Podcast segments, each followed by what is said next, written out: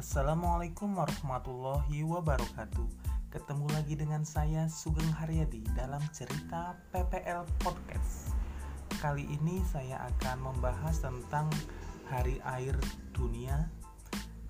Perlu diketahui bahwa pada tanggal 22 Desember tahun 1992 pada sidang umum PBB ke-45 di Rio de Janeiro, Brasil disepakati bahwa pada tanggal 22 Maret diperingati sebagai Hari Air Dunia atau World Water Day.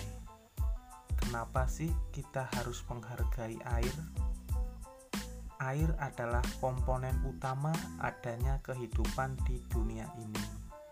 Tema peringatan Hari Air Dunia ke-29 tahun 2021 adalah menilai air, yaitu agar kita menghargai air dan tidak semena-mena terhadap air di mana pun kita berada, yaitu dengan cara jangan membuang sampah atau limbah di sungai yang dapat mencemari air.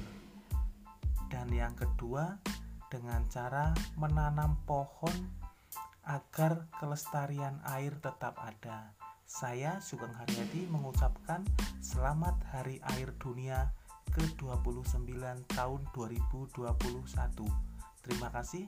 Wassalamualaikum warahmatullahi wabarakatuh.